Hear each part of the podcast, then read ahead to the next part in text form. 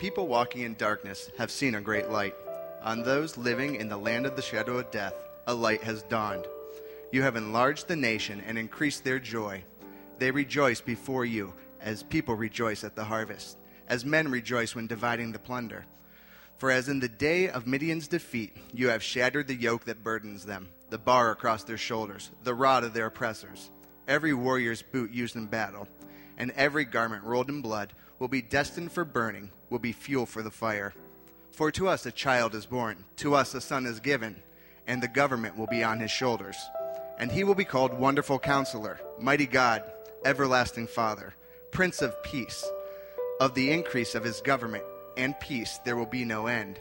He will reign on David's throne and over his kingdom, establishing and upholding it with justice and righteousness from that time on and forever. The zeal of the Lord Almighty will accomplish this.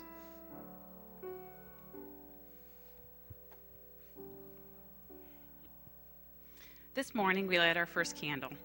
The light of the flame symbolizes the illumination of Jesus Christ in our lives. The disciple John tells us Jesus Christ is light, in him there is no darkness at all. This Christmas season, let the light of Jesus Christ shine out of darkness. Let his light shine in our hearts so we may have the knowledge of the glory of God. Gracious Lord, may your mighty blessing be upon us this Christmas season. May your light shine upon our lives, removing the darkness about us. May the joyful good news of Jesus and his coming change our lives and gives give us hope for when he comes again in power. Amen.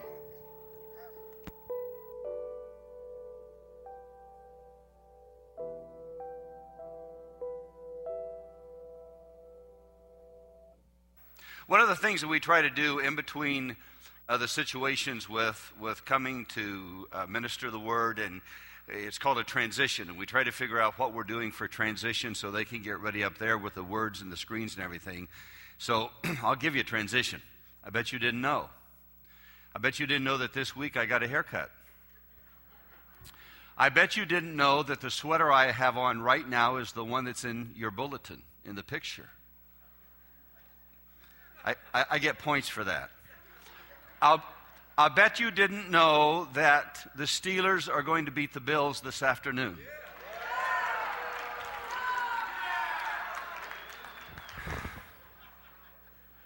And I bet you didn't know that somewhere in a third world country there is a tree with my name on it. Talking with my uh, daughter in law this week, their church, uh, they're doing something uh, a, a, little similar to what we're doing, not on as a larger scale, but they're asking the congregation to take some of the monies they would spend for Christmas and purchase a tree uh, for a country that has uh, very little foliage and vegetation. And uh, they wanted to want to do that in honor of someone. So Joette told me this week, she said, I have taken money and purchased a tree and have planted it in honor of you. And I thought that was kind of neat. But we are moving into the Advent season. And as Pastor mentioned to you, Advent simply means the coming. It's the four weeks prior to Christmas that we're slowing down. And that's what I try to work on is slowing down. In fact, every time I get up to do something on the platform, my wife will tell me when I get back to the seat, you got to slow down. You sound more like an auctioneer than you do a pastor. So if you see her over there going like this, she's not bowing to me. She's telling me, slow down. But when we, when we look at the season that we're entering into, it's the preparation, it's the penitence, it's the prayer. It's the four weeks coming up to this great weekend that we call Christmas when we celebrate the birth of Jesus Christ. And you can never start too early for something really big. And we understand it, the world understands that. In fact, that's why around Halloween, we begin hearing snippets of Christmas. And then we have Black Friday where 138, estimated 138 million Americans went out and made purchases on Black Friday. And if you weren't able to be a part of that, then we have Cyber Monday coming up tomorrow. And that's where you will go online and make your purchases and, and doing this whole preparation for Christmas. But what we're wanting to emphasize and kicking off with this sermon today simply entitled Worship Fully. And I thought that was interesting because it's the Sunday after Thanksgiving. You'll catch that, that most of you have come today and worshiped fully. But what we're wanting to do is take this morning to settle into our hearts and our minds and our spirits that really worshiping fully is what it's all about. I want you to watch the video. We're going to show you something that will help bring us into focus and help us understand really what the Christmas season is all about.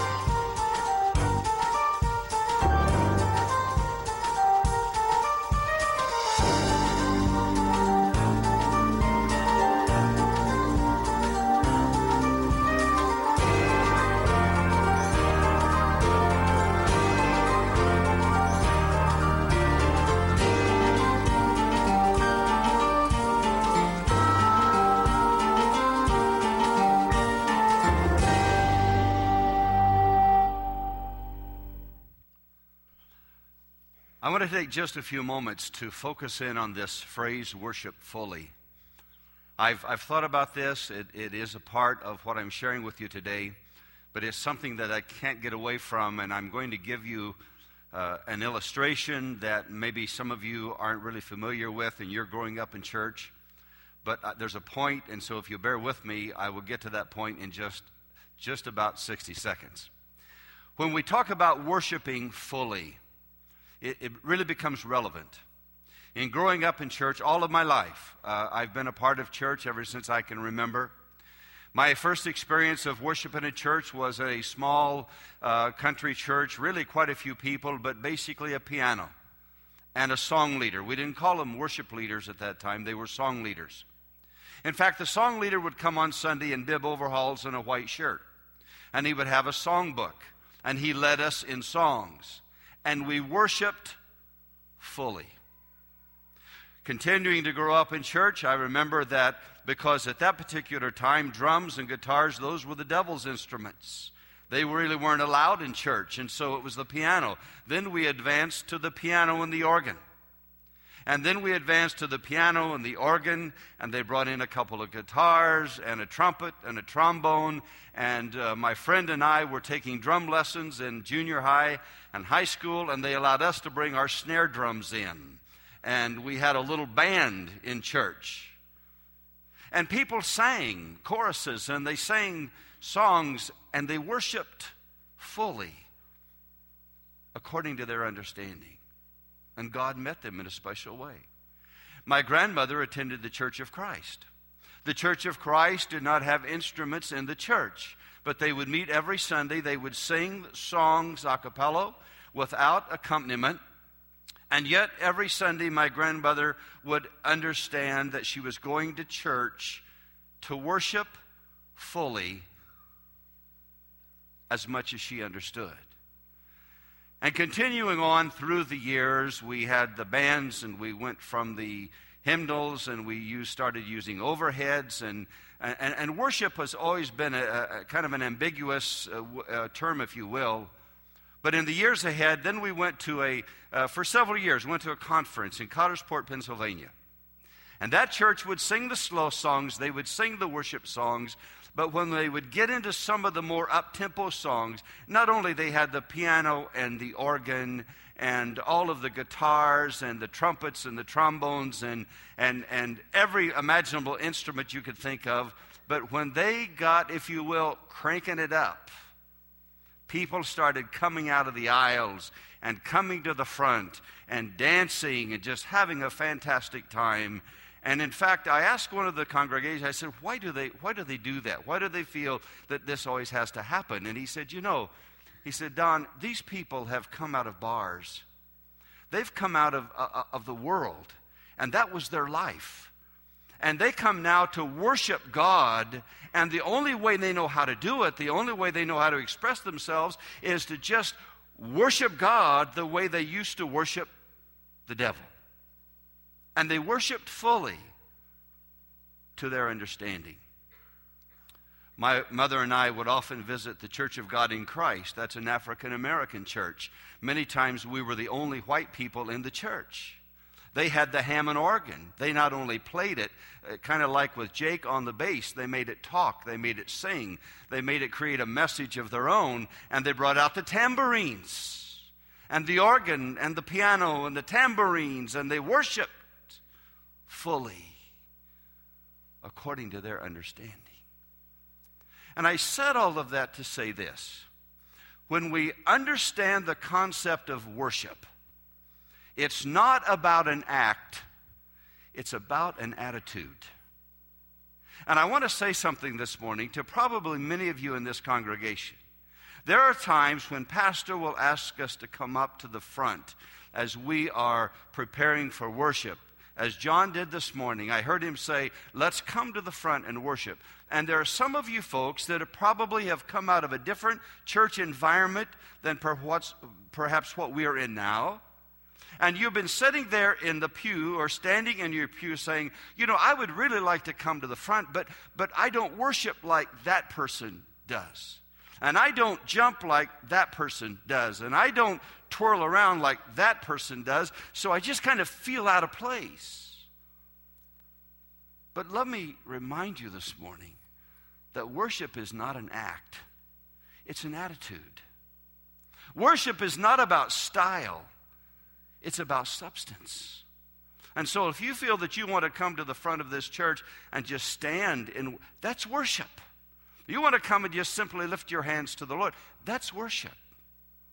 And when we understand the concept of worshiping fully, we're going to understand the concept of Christmas. We're going to understand what these four weeks are all about. Since the things we desire are the things we end up worshiping, we must take a fresh look at what really matters. Because when we understand Christmas more deeply, we will worship Christ more fully. When we really understand what it's about. Because you see, the birth of Jesus doesn't really fit in with Rudolph the red nosed reindeer and Frosty the snowman and here comes Santa Claus. If you took those four characters and put them together and would ask the question, which one doesn't fit? Obviously, it would have to be the birth of Christ. Because when we think of Christmas and we think of worship, we think of a time of wonder and awe, a time of understanding the meaning of Christmas. So this morning, I want you to do this with me for the next few moments. Normally, at Christmas time, as you travel around the community and the downtown area, you may come across a nativity scene. Not only that, but it's a nativity scene with live people and live animals. And you will walk by and think, why in the world are they standing out here 10 degrees above zero? Because I really don't think it was that weather when Christ was born. But instead of walking by the nativity scene this morning, I want you to become a participant. I want you to put yourself in the place of these people that we're going to talk about. And I want you to see how they have worshiped fully the coming of the Messiah. First of all, we're talking about Mary. And we understand that the whole concept with Mary is Mary surrendered. We know that the angel of the Lord came to her. We know that the conversation, we know that the angel said, Fear not. We know the whole Christmas story wrapped around Mary. But Mary says in Luke chapter 1 and verse 38, she says, I am the Lord's servant. May it be to me as you have said. Then the angel left her. And what we have found out about Mary, and there's a lot of things that we don't know. The Bible is, is not explicit regarding Mary. We do know that she was probably a young lady in her late teens. We don't know anything about her family. We suspect or we surmise that prior to this angel coming to visit her, perhaps she was sitting in the front of her home Perhaps she was contemplating, maybe doing some knitting, maybe doing some mending of clothes. We really don't know what she was doing when the angel of the Lord came to speak with her, but we do know this. The thought of God's presence with her destroyed all thought of self. And, and at this young, tender age, a teenage girl engaged to be married to a carpenter by the name of Joseph. Though she was initially troubled and afraid, she listened to the angel and responded with surrender. Because here's the thing God's purpose for us is more about working in us than working through us. God's purpose is more about working in us than working through us. And I know because we are excited about being an instrument, being a vessel, being a tool that is used of God. We pray, Oh God, use me, use me, use me, use me. And God is saying, Before I can use you, there's something I have to do in you. And Mary was understanding of this. So, understanding the surrender, surrender is a part of worship. When we worship fully, we are surrendering. We're surrendering ourselves, we are surrendering our attitude, we are surrendering our ideas and our opinions, and we are standing and saying, I surrender all. That's a part of worshiping fully. And my question to us this morning is this have we ever offered ourselves totally in surrender to the Lord as His servant? If you're like me, there have been many times, there have been often times that I have said, in fact, in my younger years, you, we used to sing the chorus, I surrender all, I surrender all, all to Jesus, I surrender. And I never really knew what that meant. I was singing it out of innocence. I was singing it to the best of my understanding, but I never knew that the, when I gave that song of surrender, that maybe four, five, six, ten years down the road, God would tap me on the shoulder and say, Don, here's something else that you need to surrender. And I would get that taken care of, and maybe six months or a year or two later, he would speak into my life and say, Now here's something else that you need to surrender. And I remember when Kirby was born, our, our firstborn, Kirby was just, uh, just about, I think, probably a year old, somewhere in there. It was at night. We were upstairs. Barbara and I was in our bedroom, and he was in his bedroom. Nathan had not been born yet. And Barbara heard this noise. And it was a noise of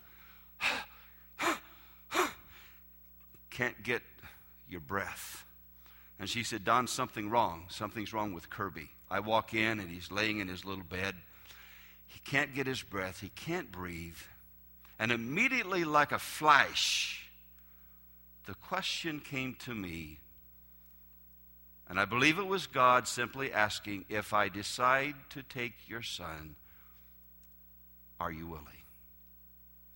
And I remember the flashback very fast with Abraham, with Isaac. And I remember saying, God, you have given him to us. If it's your will, it's your will. You take him, I give him to you. And immediately, at the last word of that sentence, the breathing resumed, and he had never had a problem from that day on. But there was a moment in my life, and let me say, as a father, I learned fast. When Nathan was born, I didn't wait for another experience. I said, God, here he is. Take him quick. I don't want to go through this again. But I've learned the surrender of my children. I've learned the surrender of my wife. I've learned the surrender of our family. And this morning we ask ourselves the question have we offered ourselves in total surrender to the Lordship of Jesus Christ to be his servant? Mary did, and that's why she was able to worship fully. There's another character in the uh, story, uh, the Christmas story. He wasn't a part of the, obviously, the birth and the t- nativity scene, but it's an important part because here's a guy by the name of John. John the Baptist, as we know him. And the reason that I put John in there, and you'll see in just a few moments, is very, very significant. We do know the background of John's parents. Zachariah and Elizabeth were, the Bible says, they were righteous people. They loved God. In, in, in our terms today, they were followers of Jesus. However, they were getting old in age. And they, Elizabeth at this point was barren. She had not had children, and it was kind of a stigma that had stayed with her all of the years of her life. Zechariah was a priest, he was doing his duties in the temple, and while he was at the altar of incense, the angel of the Lord came to him, stood on his right side, and said, Fear not, Zechariah, but your wife is going to have a baby. And notice what happens here. Zechariah, a follower of Jesus, a righteous man, simply says, How can this be? Now, understand they had been praying for children, but they had probably been praying in their early years. And they probably had forgotten the principle that every prayer that we pray is filed in heaven, but it's never forgotten. And uh, according to your prayers, your wife is going to have a baby. And Zechariah says, How can this be? And because of that slight element of question or unbelief, the angel says, You shall not speak nor shall you hear until the time has come of the birth of your son. And I mentioned to my wife uh, yesterday or the day before, I said, Wow, I, I'm, I'm glad God gives us a little bit of grace here. Because how many times has God said to you and I something that He was going to do in our life, and we talk back and we say, Well, how's that going to happen? Well, that's never going to happen. And can you imagine what it would be like if every time we experienced or exercised or vocalized that unbelief, that God would say, Okay, you're not going to speak and you're not going to talk until I bring the answer to your situation? But here's a man by the name of John, and as Mary is coming to Elizabeth, Elizabeth now is pregnant. She's about six months pregnant. Mary comes to give her the good news that she too is expecting a child. His name will be called Jesus, Emmanuel, God with us. And notice what takes place here. Elizabeth says this As soon as the sound of your greeting reached my ears, the baby in my womb leaped for joy. Now, I asked a couple of people a little prenatal information. And I said, How possible is it for the baby in the womb to respond to activities or sounds outside of the womb? And they said that babies hear.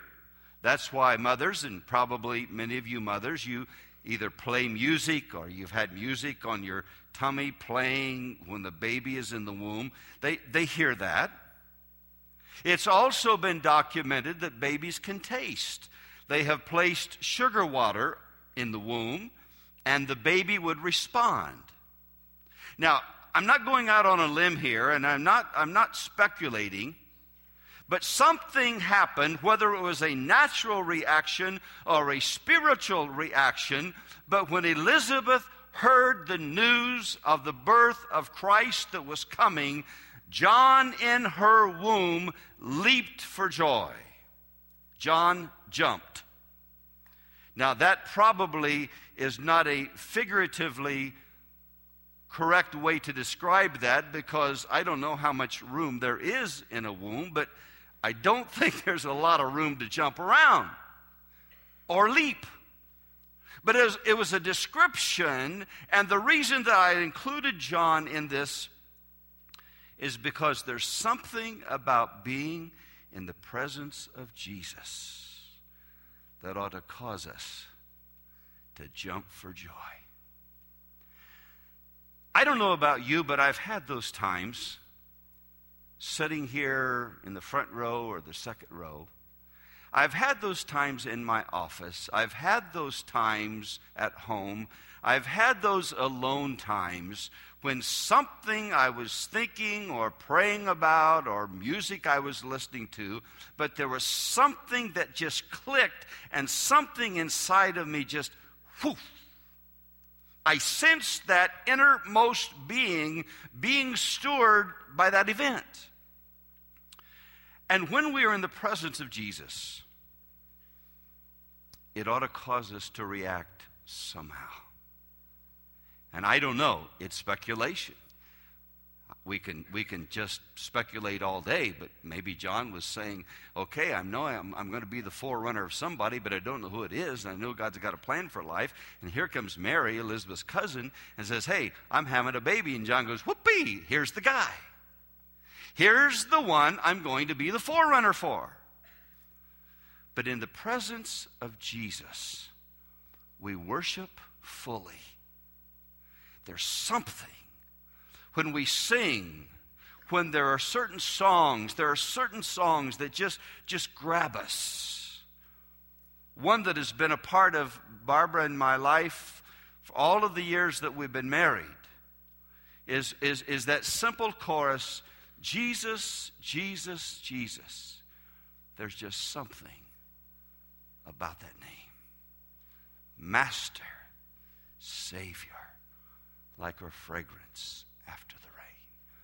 And we sing that, and there's something inside of us that stirs because we are sensing the presence of Jesus. The application is this what holds us back from jumping for joy? in the presence of Jesus? What holds us back from worshiping fully at the mention of his name?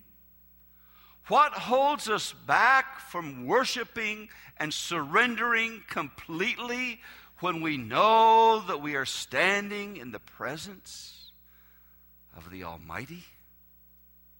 John did. One of our characters in the story, and he leaped for joy. Let's go back to Mary. It says, Mary magnified. Mary magnified. Mary surrendered. John jumped. And Mary magnified. In Luke chapter 1, verse 46, it says this And Mary said, My soul glorifies the Lord, and my spirit rejoices in God my Savior, for he has been mindful of the humble state of his servant. From now on, all generations will call me blessed, for the mighty one has done great things for me. Holy is his name. Mary was not sinless, but she was blameless. Mary lets us know right away that she needed a Savior. You see, if we deify Mary, we are taking away the understanding that all have been born in sin and shapen in iniquity. If we deify Mary, we take away the understanding that Jesus Christ, the Son of God, was the only one that came to this earth as human and lived a sinless life. And Mary makes it very clear and my spirit rejoices in God, my Savior. She acknowledged God as her Savior, bursting forth in praise for his mighty works. Now, I, I, I thought about the word Mary, mag, I thought about the word magnified and magnify, and then my mind went to magnifying glass. We use a magnifying glass because it helps us to see the unseen. And I sense that as Mary began to magnify God, God began to help her to see the unseen. Our question today is this In what ways does our life magnify the Lord so people can see him? You've heard us use the word reveal Jesus. What ways is your life? What ways is my life revealing Jesus? Because, quite honestly, let's be honest with ourselves, and probably every one of us on a bad day could walk the streets of Erie and nobody see Jesus in us, even with a magnifying glass. But there are, there are times that God brings us into situations that brings us into the environment of other people, that there's something going on in our lives that people can tell there's a difference. That doesn't deify us, that doesn't make us special. It just really helps us to understand that we're just doing what God has asked us to do. When I was in between pastoring churches. I worked for my brother in law as a contractor. He was the contractor, I was the gopher. But, but we worked, he worked as a contractor, and, and in one of the jobs, we were tearing up all of the carpet in this lady's house and replacing it with new. That was my job to tear it up. He got to replace it. So the lady came, comes home one day, and, and, and I'd had no conversation with her. She didn't know who I was, my name, what I was doing. And I'm, I remember so vividly, I'm in the stairway, she's coming up the stairs, and she stops and she says, What do you do? I said, Well, I, I do whatever my brother in law asked me to do. You know, I, I tear down, I pick up trash, I help. She says, No. What do you do? And I said, Well, I'm, I'm a pastor, I'm a minister. She said, I knew there was something about you that what you were doing now is not really what you were called to do. I hadn't, I hadn't said anything. There was no big Jesus and cross on my shirt. I didn't carry the big family Bible under my arm. But, but there, and, and, and I wish I could say that every day of my life has been like that, but it hasn't. But there was something at that moment that caught her attention and wanted to know what do you do? There's something revealed in your character, in your attitude. There's something revealed in your countenance that tells me there's something different than what I'm used to. In what ways does our life magnify the Lord so that people can see him? Now let's take a look at another guy, another part of our story, another character, and you know him quite well. His name's Joseph. Joseph had become engaged to Mary. I'm paraphrasing this. Found out that she was pregnant, was going to divorce her, went to bed one night and had a dream. The angel of the Lord came to Joseph and said, Joseph, fear not. This is okay. It's ordained of God. And, and he was walking through this whole scenario with Joseph throughout his dream. And Matthew 24, understanding the obedience of Joseph, it says, When Joseph woke up, he did what the angel of the Lord had commanded him and took Mary home as his wife. Here's the thing Joseph has a problem. His fiancee is pregnant, and the baby's not his. Now, unfortunately, that's not big news today.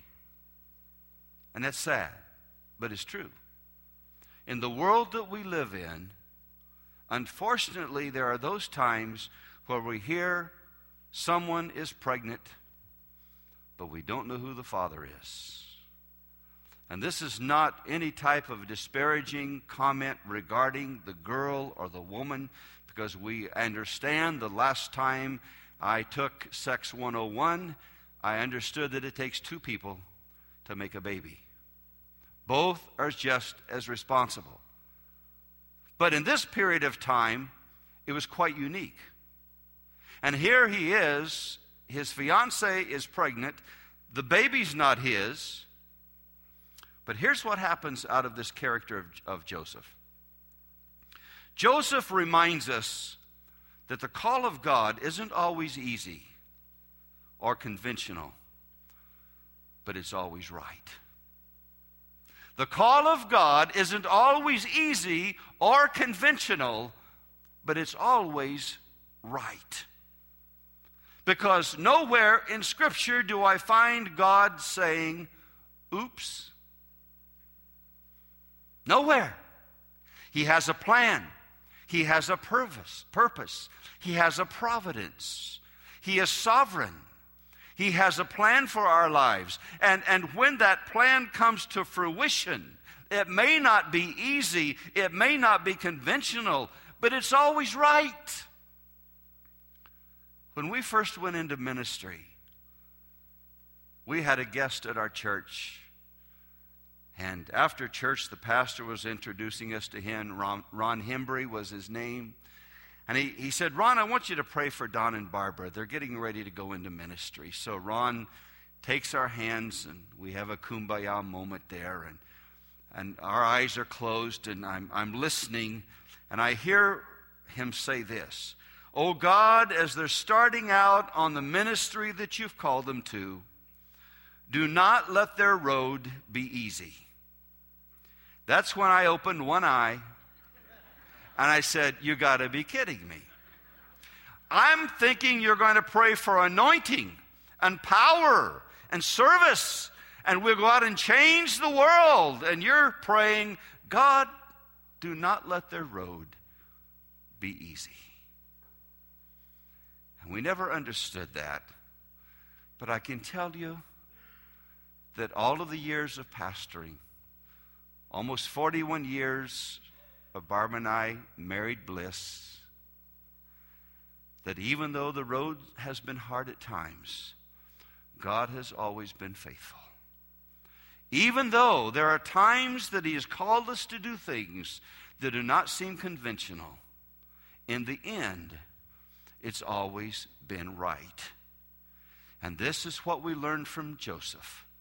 Joseph obeyed, and everything turned out all right. The question is this In what ways is the Lord calling us to obey Him this Christmas season? Is He calling us to spend less, to give more, to love all, to celebrate? Is He causing us to take some of that, those monies and plant a tree in a third world country in honor of somebody that we know? Is He calling us to slow down? Is He calling us to take a moment of prayer, and penitence, preparation?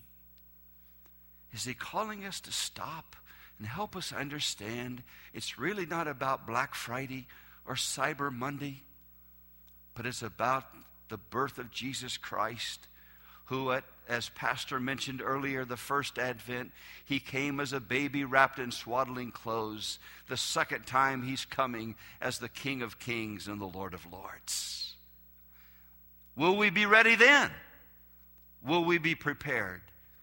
Will we be penitent? And then the fourth characters, if you will, in this story this morning, it tells us that the wise men worshiped. Matthew chapter 2, verse 11 says this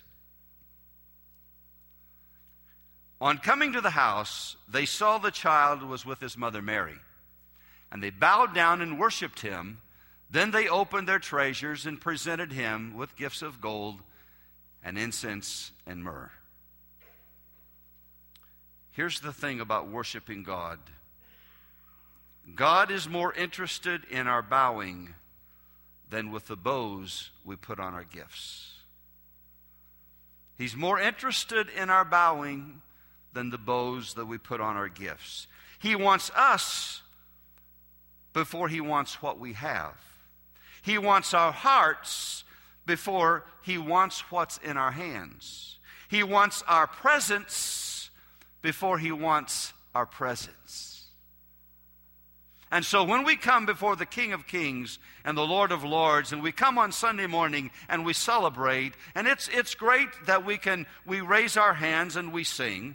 It's great that when it's offering time, we put our tithe and our offering in the basket. It's great when we have one day to feed the world and over $16,000 comes in. That's great. But you see, above and beyond all of that, God wants what we have, He wants our hearts.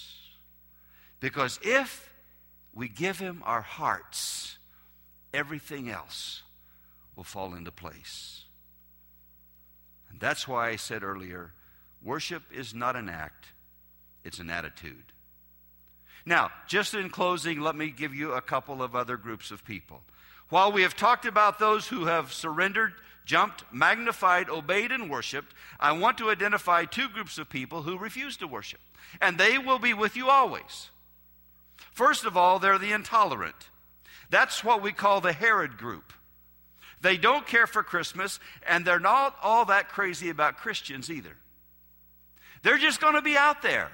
They're the ones that need that special love and smile and hug and just, just the friendliness because that's the intolerant group. They just, it's Christmas and, and, and they'll just tolerate it. But they're not going to be tolerating of how you and I consider worshiping fully. And then there's a second group called the indifferent. That's the religious group. They're caught up in their rituals and routines and all the right answers but they resist Jesus Christ becoming their Savior. The intolerant and the indifferent. It's impossible to stay the same when we encounter Jesus Christ. Because adoration always leads to action, and worship will always lead to work. So this morning, I challenge you to enter the Christmas story this season as a participator. Recognizing this Christmas is not a season of greed, but a season of need. Watch this video, and it will explain what I'm talking about.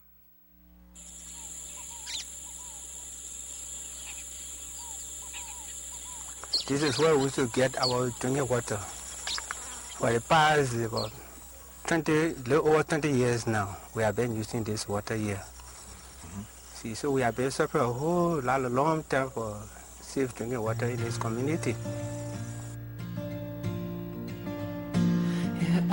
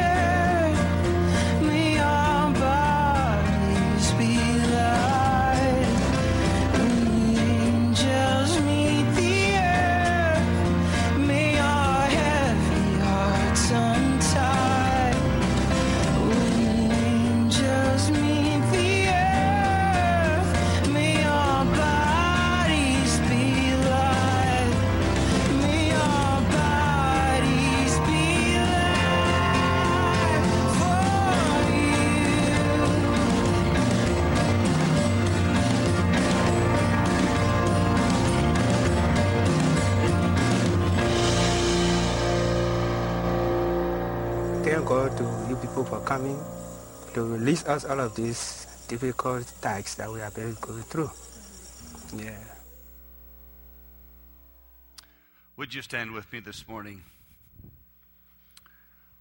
I ask you the question just before we pronounce the benediction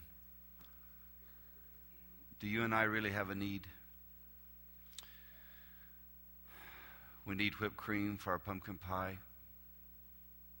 We need batteries for our toys. We need another game for our PlayStation. And I understand its balance. I don't think Pastor Jack or any of us during this season is asking you to take a vow of poverty. I think all we're asking all of us to do is to put into perspective and bring into balance the season of Christmas. Worship fully, spend less, give more, love all, and celebrate. Father, we thank you this morning for those that you have given to us out of this story. We thank you for Mary, who is willing to surrender, for John, who experienced that ecstasy even in his mother's womb, for the wise men that worshiped you, for Joseph, who obeyed. Father, may the words of this message ring true in our hearts this morning as we enter into this Advent season. We give you thanks and praise. We pray your blessing upon each one as we return to our homes and our places of business this week. We ask it in your name. Amen. Amen. Amen. Amen. Amen. Amen.